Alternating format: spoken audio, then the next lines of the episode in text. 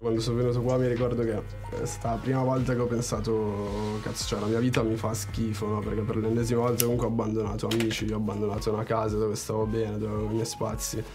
Per venire qui in una stanza con mia madre che era sempre a casa perché era disoccupata. Una volta ho detto a mia madre, cazzo, io cioè, mi suicido, tipo io ho detto, no? Che mi hai portato qua in questo posto di merda, non conosco nessuno. È nato questo disagio interiore che mi ha spinto a scrivere quello che provavo, non era più tipo imitare il rap americano, era proprio detto cazzo voglio fare rap anch'io. Ciò che dovrebbe preoccupare gli adulti della trap non è né la droga né il suo materialismo edonistico e cinico, né il maschilismo.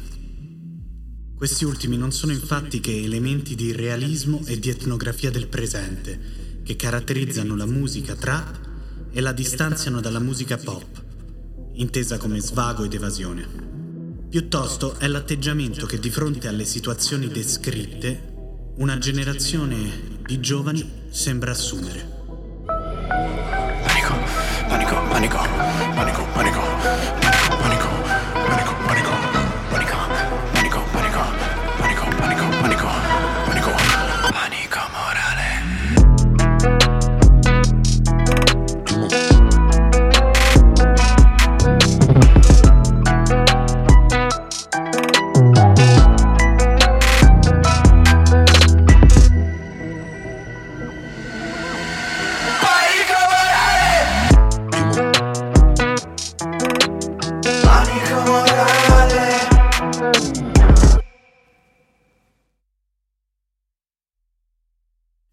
18 marzo del 2020 c'era la pandemia. Eravamo appena stati tutti chiusi in casa e presto, dopo aver gridato ce la faremo dai balconi, ci saremmo armati di tastiere per farci a pezzi sul boomerissimo Facebook.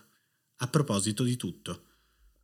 Quel giorno, un mercoledì malinconico uguale a tutti gli altri, il mondo surfava sulle pareti lisce di una vasca che si svuotava inesorabile. Destino, tragedia, peste. Eravamo tutti intrappolati in un libro di Camus, nella Tebe di Edipo, cose con cui ancora dobbiamo fare i conti. Quel mercoledì, il giorno prima della festa del papà, anche di quei papà reazionari che mancano tanto a Giordano e senza i quali i bambini vanno a morire alla lanterna azzurra, la giornalista Fulvia Antonelli pubblica sugli asinirivista.org La trap, gli adolescenti e gli adulti. Un articolo magnifico che con piglio critico, competenza, serietà affronta la questione dell'isteria collettiva legata alla trap. E lo fa in un modo un po' più intimo e psichico rispetto a quanto abbiamo visto finora. Nonostante la droga, smerciata, consumata e ostentata, possa apparire il tema ossessivo della trap, questa musica non è un'epica della tossicodipendenza, piuttosto è il racconto di come all'insostenibilità delle emozioni, dell'ansia, dell'incapacità di affrontare situazioni sociali collettive in cui siamo immersi in un confronto complesso con noi stessi e con gli altri, la droga offra una via di fuga all'impossibile adattamento alla società. Il punto è questo, qualcosa di simile a quanto abbiamo provato a sottolineare nel primo episodio. Qui non c'è una mitologia dell'autolesionismo, nonostante tutto lo faccia pensare, piuttosto il manifesto di una condizione psicosociale diffusa e a cui nessuno sa dare una valida risposta, e non quella delle minoranze rinchiuse nelle trap house di Atlanta, emarginate dal sogno americano e costrette a vivere con e per la droga ma di generazioni cresciute in un mito, come abbiamo visto. Un mito di estremo consumo e di velocità asfittica, un all you can eat di percezioni ed esperienze. Cioè, chi sono io? Cosa sto provando? Dove vado? Le grandi domande che il nostro cinismo assuefatto a secoli di filosofia razionale prende tanto per il culo. Quelle grandi domande attorno a cui nascono, crescono, si diffondono i complottismi avvelenando la società e a cui nessuno sa rispondere, o almeno a cui noi non sappiamo rispondere. La cultura non sa rispondere, mollando la gente a culti e nichilismo. Chi sono? Da dove vengo? Dove vado? Che ci faccio qui? Come ci sono arrivato? Qual è il mio destino? What's my destiny, Dragon Ball? Io so che tu lo sai, Dragon Ball, perché non c'è un drago che sia grande come te, Dragon Ball. In questo delirio meccanico facciamo tutti i conti con una guerra solitaria contro noi stessi, una lotta tra piacere e dovere, manco fosse un Harmony in costume, dove il piacere coi relativi costi sembra strabordare, ogni cosa che tocca diventa oro, il dovere sembra la pallida imitazione dei nonni che si facevano il culo nei cantieri, ed eccoci qui, con le nostre cazzate, a giocare mentre tutto va giù, nel gorgo. Ai ragazzini è stato consegnato il guanto dell'infinito rubato a Thanos e gli è stato detto tiè, mo sono cazzi vostri. Li abbiamo presi da parte, messi seduti e ci siamo inginocchiati davanti a loro. Li abbiamo guardati a lungo negli occhi e gli abbiamo detto bro, è zompato tutto. Senti qua, adesso è tutto diverso, capito? Può funzionare tutto, libertà ovunque. Puoi essere chi ti pare. Io non ci ho capito un cazzo, ma ti lascio questa roba. Vedi tu, ciao. Attenzione, Qui non dico che serve una guida o che servono i padri di Giordano, dico che davanti alla velocità ed intensità del cambiamento siamo tutti scoperti e fragili. E non abbiamo voglia o mezzi per affrontare questa fragilità e farla diventare un cazzo di martello di Thor per solcare le nuvole e trasformare Midgard in Asgard. Vogliamo il paradiso in terra, ma tutto ci fa male.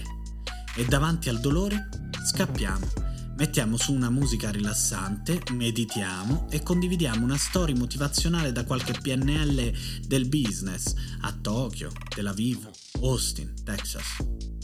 Non sappiamo fare i conti coi buchi che ci abbiamo, ci limitiamo a tapparli.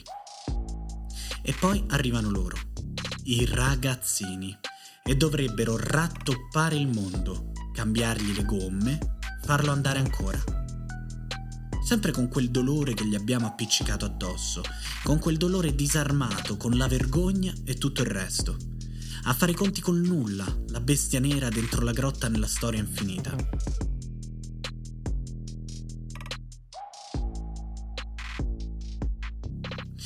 Mentre il no future dei giovani punk era intriso di ribellismo e contrapposizione alla società e alle sue regole, questa trappa è innocua, il problema della trappa è che in un mondo crepuscolare e asfittico, dove contano solo il denaro e il successo, l'individuo è sostanzialmente solo e senza ambiti collettivi in cui riconoscersi. I punk si ribellavano, anche se poi sono morti tutti. Ora la spinta è finita. Conformarsi è l'unica rivoluzione possibile. I conservatori che scrivono per le testate che se la prendono con la trap spesso buttano in mezzo questo concetto neocatecumenale. Il vero figo è chi rifiuta Satana. Cioè, in una società dove il vizio e l'autolesionismo sono all'ordine del giorno, dove ateismo e promiscuità sessuale sono l'ABC, un castrato fobico con la camicetta chiusa al collo e il crocifisso sulla parete che fa dell'astinenza e del culto della povertà la propria strada è il vero rivoluzionario. Insomma, in una società rivoluzionaria il vero ribelle è il reazionario. Una logica davvero stringente, degna di un cattivo dei fumetti. Se perdo la partita, vi porto via il pallone. Ma cari padri spirituali, è proprio questo il punto. È proprio la rivoluzione ad aver mollato la scena. C'è solo conformismo, da una parte quello dei francescani, dei puri e duri, dei radical chic, dei cattocomunisti, dei santi del politically correct, dall'altro quello dei misogini di libero, degli omofobi e dei buoi pervertiti che danno del cornuto all'asino. E poi c'è quell'altro ancora, quello di chi flexa. Di chi, rifiutando come abbiamo visto un futuro deprimente perché così gli è stato dipinto, sceglie a modello la scorciatoia, il ferro, il soldo e se va male lo Xanax. Tutti facciamo gli unboxing su TikTok e ognuno di noi ha un corriere Amazon alla porta.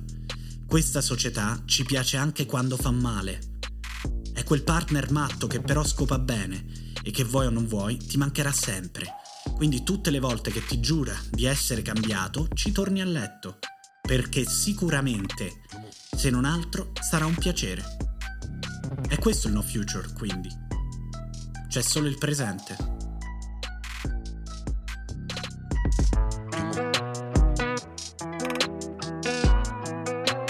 Gli adulti scandalizzati concentrano la loro avversione e denuncia sui simboli e sullo stile della trap, così come su un modo di raccontare la realtà certamente crudo, cinico e disimpegnato.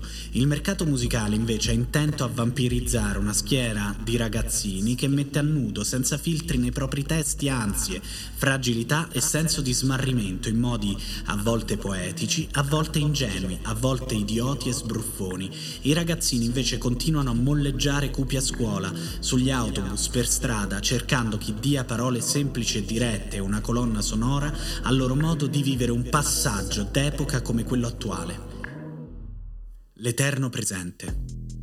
Un presente con le contraddizioni in bella vista, dove la chirurgia estetica per annullare l'età non si nasconde più, è un vanto succoso. Ecco, questo nostro eterno presente dove facciamo i Friday for Future, ma sfruttiamo comunque i rider di Glovo, che quando rompono le palle ci stanno anche un po' sul cazzo e che però non smetterebbero mai di correre sulle loro moto se questo può permettergli quel minimo che basta a sentirsi parte di questo tutto godereccio, dove le cose mi arrivano pure senza le spedizioni Prime e alla fine Black Friday sono uguali per tutti.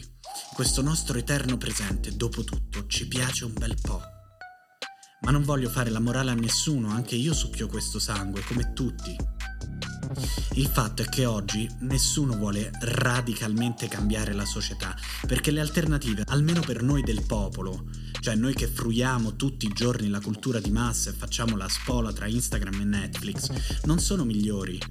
Ora che la classe operaia è la classe media ed è finalmente andata in paradiso e che i romantici accattoni del neorealismo votano Fratelli d'Italia e che il riferimento per la sinistra sono le sparate evangeliche del Papa o gli imprenditori 3.0, è chiaro che non esiste un mondo migliore. E neanche i giornalisti e predicatori televisivi e di YouTube sanno immaginarlo, o almeno spiegarcelo. Perché anche quello che loro hanno, forse, cadrebbe durante il Ragnarok. O così sembra. Almeno a noi che la trap la ascoltiamo e che non ci rispecchiamo nei suoi disvalori. Figuriamoci per chi invece su questi ci campa e ci costruisce la sua identità. A noi che ci informiamo dalla dashboard di Google e non abbiamo i codici dei missili nucleari, questo mondo così tossico e paradossale sembra ancora il miglior mondo possibile per la maggior parte di noi la forbice sociale non è tale da non garantire almeno un pezzetto di superfluo a tutti. Le baraccopoli degli anni 60 e 70, dove andavano gli intoccabili delle nostre metropoli, non esistono più. Ci sono i disperati che arrivano dal Mediterraneo sperando di avere anche loro un pezzetto di quel superfluo base, ma sembrano, come dire, transitori. Anche a loro verrà dato un codice sconto, ad un certo punto. Amazon è il nostro welfare. Un abbonamento condiviso per un godimento e una distrazione il più possibile equi. È un giochetto che finirà ma finché dura noi non siamo in grado di immaginare un'alternativa, perché TikTok è davvero una figata e l'iPhone ha una definizione mostruosa, perché Stranger Things 4 travalica le classi sociali, assottiglia almeno nella cultura quella cazzo di forbice sociale, per cui se ne può parlare dal Bronx ai Parioli, senza che si registri in nessun modo una vera differenza sociale. Tu, Dico a te, te la sentiresti di perdere tutto questo, di cancellare il mondo delle multinazionali? Conosci un'alternativa? Vuoi davvero spegnere lo smartphone? Io onestamente non lo so. I rivoluzionari sono stati sostituiti dai riformisti ed è questo ciò a cui aspiriamo. Quindi, i giovani sono disinnescati, sì, Corrono con noi sulla ruota del criceto. La trap non ha una spinta rivoluzionaria, vuole stare nel mucchio con tutto il resto, rompere un po' i coglioni con i suoi temi scomodi, ma mirando all'obiettivo di tutti, un benessere tale da fermare la macchina insensata del dovere, un tempo libero senza fine. Bene. E allora? È così strano? È proprio sbagliato? Ora, questo è il momento dell'episodio in cui parliamo dell'artista di riferimento per questa puntata brutta e cattiva. Il più brutto e cattivo che ci è venuto in mente è Massimo Pericolo. fatto un cazzo di niente, non so neanche chi è il presidente. Un voto che tanto non serve, non mi sposo così scopo sempre. Voglio solo una vita decente. Che scandalo, eh? Poi dici perché l'Italia va a rotoli. Sti giovani d'oggi tutti a lamentarsi che non trovano lavoro, che non c'è futuro, ma la verità è che non hanno voglia di fare un cazzo. Neanche vanno a votare, la politica non sanno cos'è e pretendono che lo Stato li tuteli. E loro che fanno per lo Stato? Qual è il loro contributo sociale verso il resto della comunità? Nessuno. Si drogano e basta. Pensano a scopare, a divertirsi e sperano che qualcuno arrivi dal cielo a prendere in mano la loro vita e a salvarli dallo schifo in cui sguazzano e di cui si lamentano, senza muovere un dito. Sai che ti dico? Se lo meritano. Se lo meritano tutto. Ma d'altronde da uno che fa o che ascolta canzoni del genere, da uno che si chiama Massimo Pericolo, che t'aspetti? Bene, se mentre ascolti queste parole annuisci, forse stai ascoltando il podcast sbagliato. Anzi no, forse stai ascoltando proprio il podcast giusto. Se invece percepisci questa riflessione come assurda, esagerata, fuori dal tempo, ti assicuro che le persone che la pensano così esistono veramente e sono più di quante pensiamo. Per loro la trap non è altro che l'espressione di una generazione incomprensibile e irrecuperabile, una causa persa che ha portato e sta portando solo danni. Ok, forse sto estremizzando troppo, non voglio esagerare e creare una visione distorta della realtà, ma un fondo di verità c'è. Perché la trap a un certo punto è diventata un demone che andava combattuto per preservare i nostri ragazzi. Ma per quale motivo? E perché alle nuove generazioni si addossano colpe il più delle volte troppo grandi per essere vere? All'inizio del video di 7 miliardi, da cui è tratta la citazione di prima, Massimo Pericolo dà fuoco con un accendino alla sua tessera elettorale. Di fronte a un gesto così forte si può reagire in diversi modi. Ci si può indignare perché un ragazzo di 27 anni, questa l'età dell'artista al momento dell'uscita del video, dovrebbe aver raggiunto una maturità tale da capire la gravità di un'azione del genere.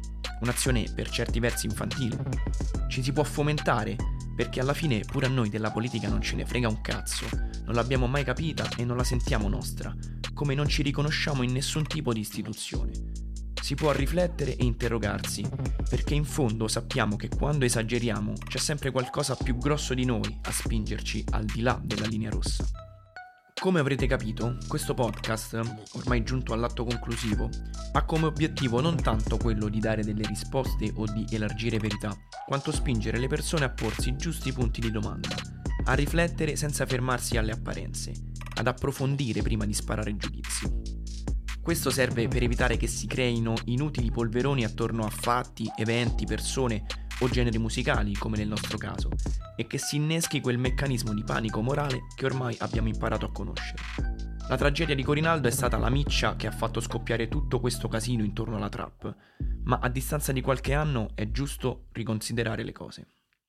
Io vedo tante canzoni trap in cui c'è un mischione tra italiano, arabo, albanese, dialetto marocchino, lingua rom, sinti, insomma, cioè, forse, forse contribuisce, una cosa che non dice mai nessuno, a scacciare un po' il razzismo nelle nuove generazioni. Il fenomeno della trap mi interessa in quanto fenomeno che dimostra un riscatto e questo riscatto principalmente vede come soggetti noi giovani.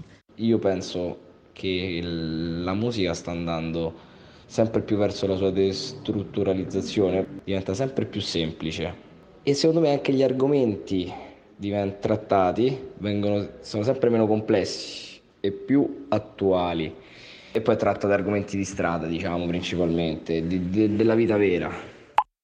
Insomma, sti giovani vanno salvati. La differenza tra i ragazzi di oggi e quelli delle generazioni precedenti sta nella passività con cui affrontano la vita di tutti i giorni. Spesso sembrano aver già perso qualsiasi speranza per il loro futuro, ma è come se si trattasse di un processo inconsapevole, un germe che cresce dentro di loro causato da ciò che gli succede intorno. La ribellione c'è, ma si muove sempre su un fondo di rassegnazione più che di rabbia. E questo la trap lo esprime chiaramente. Inutile stare lì a rimarcare solo i tratti negativi di questo genere musicale, a sottolineare come i ragazzi vengano deviati dalla retta via da questa musica diabolica. Come è inutile stare sempre a puntare il dito contro le nuove generazioni.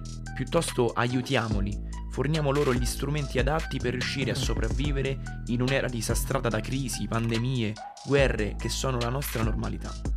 E cerchiamo insieme un modo di parlare di noi, e anche di risolverci. Sì, di guardarci dentro, tuffarci dentro, nuotarci dentro e stare bene. Forse la trap fa questo. La trap forse è un modo di raccontarsi, il più autentico possibile. La nostra realtà, la loro realtà, la tua. Poi alla fine sono tutte nella stessa realtà. Se ci pensi, è una sola, no? Vissuta da punti di vista e approcci diversi. Sparati sabbie d'oro, io sono sicuro che parli anche di te, perché parla pure di me. In Sabbie d'Oro, Massimo Pericolo racconta, tra le varie cose, il suo periodo in carcere, la sua vita in strada, eccetera, cose sue, cose che non tutti vivono. Ma ascolta bene. C'è una dolcezza, una semplicità e non c'è ostentazione, solo verità. E questa qui, questa verità, tu la puoi prendere e trasformare in qualcos'altro. Nessuno ci obbliga a prendere solo il senso letterale di queste storie. La poesia, si sa, è simbolica, può essere applicata a tutto, usata con tutto. Sabbia d'oro può parlare d'amore, di famiglia, di lavoro, di tutto, se la senti veramente. E così anche 7 miliardi. Quello che voglio dire è che negli anni 10 i futuristi dovevano sembrare ai reduci della Belle Époque quello che a noi sembrano i trapper oggi. Dei vuoti deficienti. E invece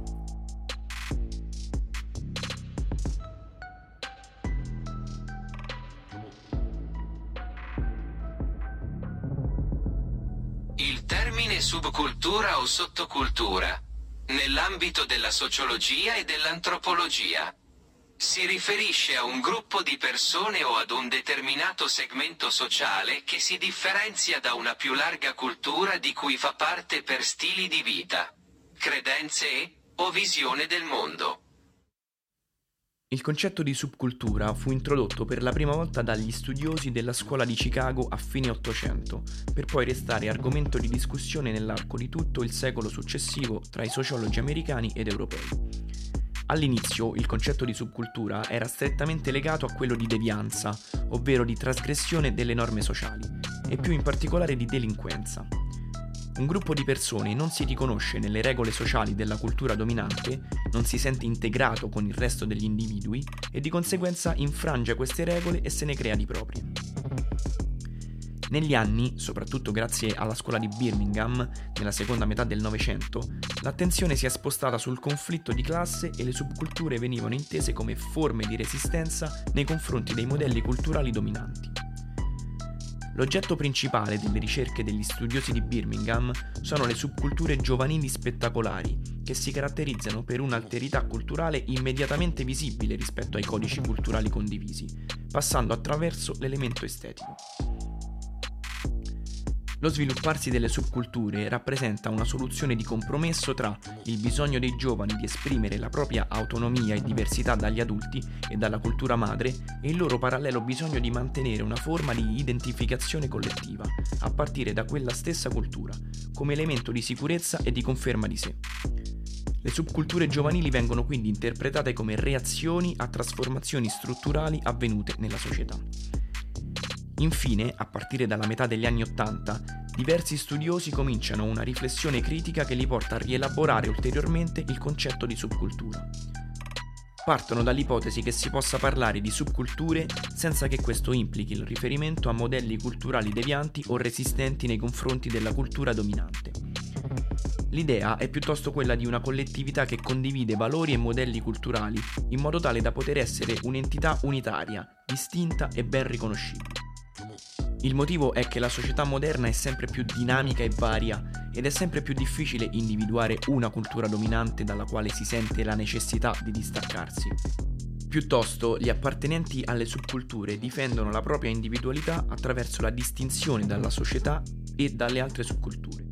Attraverso l'adozione di un particolare stile, i membri esibiscono il proprio capitale subculturale, differenziandosi individualmente anche all'interno della subcultura stessa.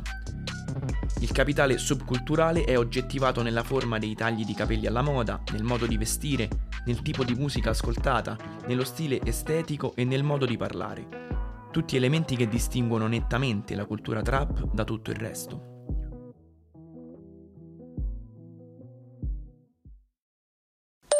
Ci rivolgiamo a un pubblico giovane adolescenti che magari stanno cercando e trovando un'identità adesso ed è normale che alcuni di loro emulino i comportamenti dei compagni che hanno intorno come degli artisti che stimano e che prendono come punto di riferimento, ma questo non deve assolutamente pesare sulle spalle dell'artista per me. Vedere questi ragazzi tra i 20 e i 25 anni, voler fare le cose a modo loro, supportarsi l'uno con l'altro, voler ribaltare il sistema che c'era prima, fare delle regole loro, è una figata. Ora, quello che ci interessa capire è dove si colloca la trap rispetto a quello che abbiamo appena detto.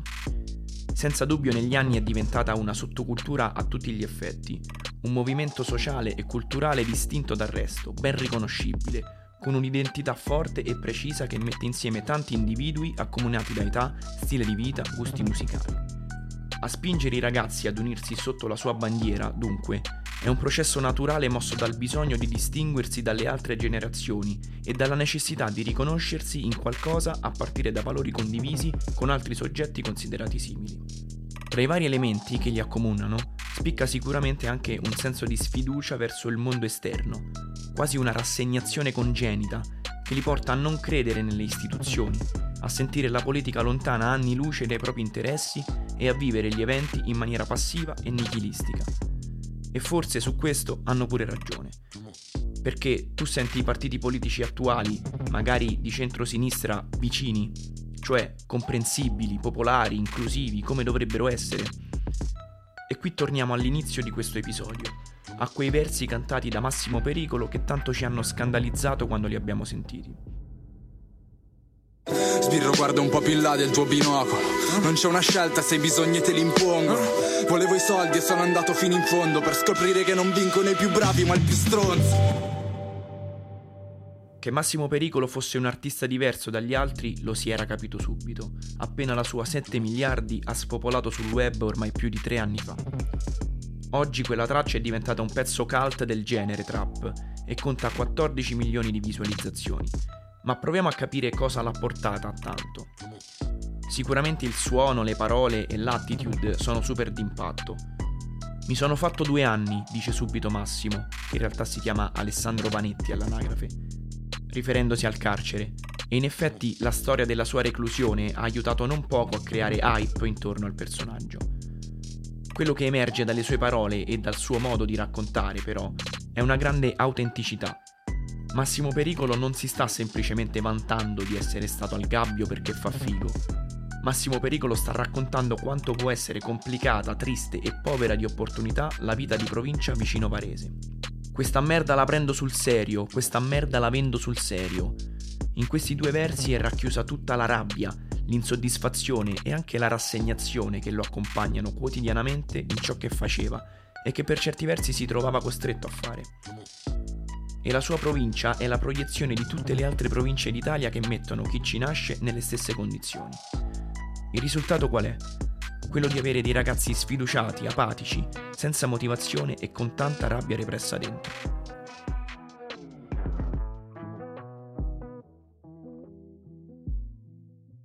Spaventa il fatto che spesso comunque mi rendo conto che a me non piace un cazzo. Cioè, non mi, quasi mai mi interessa qualcosa. Eh, cioè a volte dei momenti che sto talmente bene che mi sembra che tutto sia interessante, ma in realtà è una sensazione che provo in quel momento e poi non me ne frega più un cazzo di nulla. Proprio perché se alla fine pensi che tanto cioè, non c'è niente di necessario, che sei, sei solo vivo. Eh, non vedi tipo lo scopo delle cose. Massimo Pericolo rappresenta bene il mood delle nuove generazioni. Ecco perché ha tutto questo successo. Racconta verità scomode ma reali e lo fa con grande schiettezza, senza sovrastrutture, ma anche con grande lucidità. Soprattutto nelle interviste appare sempre composto e sereno, per poi scatenarsi con il microfono in mano. C'è tanta rabbia nelle sue canzoni, anche violenza, tutto nascosto e celato dietro la sua faccia pulita, senza un filo di barba e con gli occhi di ghiaccio ma quel macigno di malessere che portiamo dentro di noi e che teniamo nascosto, prima o poi in qualche modo deve venire fuori. E se non lo facciamo uscire noi in qualche modo, quello esce da solo. La differenza è che se lo fai uscire in rima, vuoi o non vuoi, è sempre poesia. In questa poesia, che un gruppo eterogeneo e multietnico di giovani chiama trap, Massimo Pericolo ha trovato lo strumento giusto per parlare delle sue emozioni, pure o crude che siano. All'inizio è difficile, faticoso ed è molto più facile farsi sopraffare da quel dolore invece di metterlo sopra una base. Molti ragazzi non hanno la forza o gli strumenti per combattere e allora si affidano a chi in qualche modo lo fa al posto loro, a chi dice le stesse cose che loro vorrebbero dire, usa le parole giuste per descrivere certe sensazioni. E se queste parole sono forti e dirette, meglio, perché colpiscono dritte allo stomaco. Questo è il potere della musica. La trap è democratica, la trap è multiculturale, la trap è transnazionale. La trap la fanno le ragazze e la fanno i ragazzi.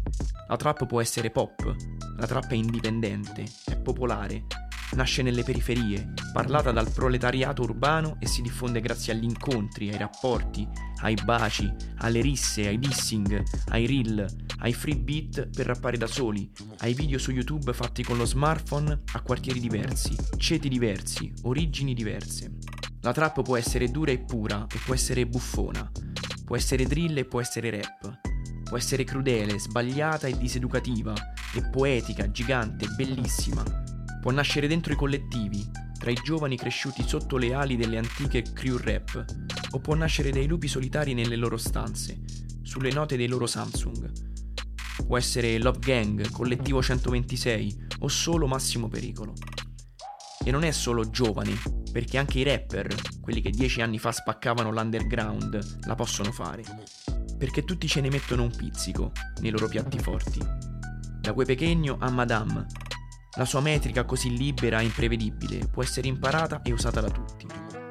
La trap è la musica per chi vuole dire cose profonde in modo semplice, per chi si è fatto due anni, per chi brucia le tessere elettorali, per chi vorrebbe una società a misura, per chi crede in una sessualità sana, plurale e libera, per chi vuole smettere di farsi, per chi ha smesso di farsi, per chi vuole rimorchiare, per i figli di papà e per chi è cresciuto a Cini. Cosa fare da quando non ci sei più C'è il tuo spazzolino rosa, le tue calze la tua bull quando... Panico Morale è un podcast di creativa, scritto da Leonardo Giovanetti e Giacomo Sette. La sigla, le musiche e tutta la post-produzione sono state curate da Niccolò Otkowski.